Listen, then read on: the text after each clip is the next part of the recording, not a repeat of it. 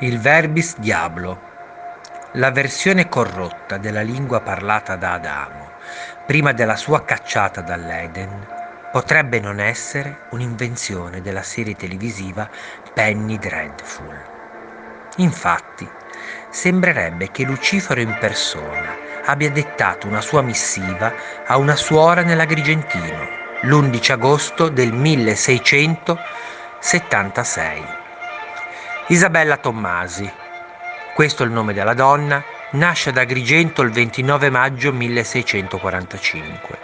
Sorella del cardinale Giuseppe Maria Tommasi di Lampedusa, fin da piccola manifesta una particolare vocazione religiosa che la porta a prendere i voti nell'ottobre del 1660 con il nome di Suor Maria Crocifissa della Concezione.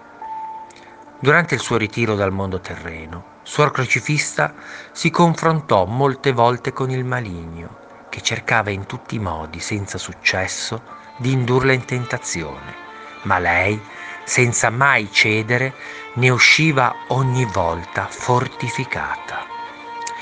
In uno di questi scontri, accaduto l'11 agosto del 1676, Suor Maria Crocifissa venne trovata dalle sue consorelle, seduta per terra, in stato di alterazione con il viso sporco d'inchiostro, mentre teneva in mano un foglietto sul quale spiccavano segni e idiomi incomprensibili. La religiosa raccontò che quella notte il demonio gli fece visita e dopo aver più volte tentato, senza esito, di fargli abiurare la croce, ordinò a un suo gregario malefico di obbligarla a sottoscrivere quella misteriosa missiva, scritta da lui personalmente. Lei rifiutò, ma appose soltanto un commento, oimè. Tale documento fu poi trasmesso al vescovo di Agrigento e in seguito affidato al monastero di Palma di Montechiaro, dove è stato custodito fino a qualche tempo fa. Anche dopo la morte della religiosa, avvenuta il 16 agosto 1690, fino ai giorni nostri questa lettera è stata oggetto di studiosi ed esperti di paleografia antica, tutti impegnati a risolvere il suo enigma, ma nessuno è mai riuscito a dechipretarlo. Questo almeno fino ad oggi, in quanto sembrerebbe che un gruppo di informatici, utilizzando un particolare algoritmo riperito sul web deep, il lato oscuro del web, quello che non si trova con i normali motori di ricerca, sia riuscito a decifrare l'oscuro ed enigmatico messaggio.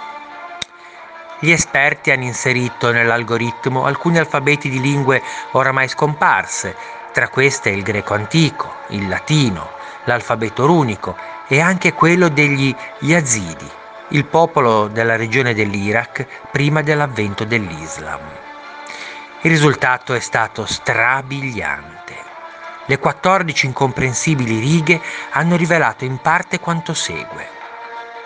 Forse ormai certo stige, poiché Dio, Cristo, Zoroastro seguono le vie antiche e sarte cucite dagli uomini, un Dio che sento liberare i mortali, oltre la parola oimè, unica frase attribuita alla religiosa.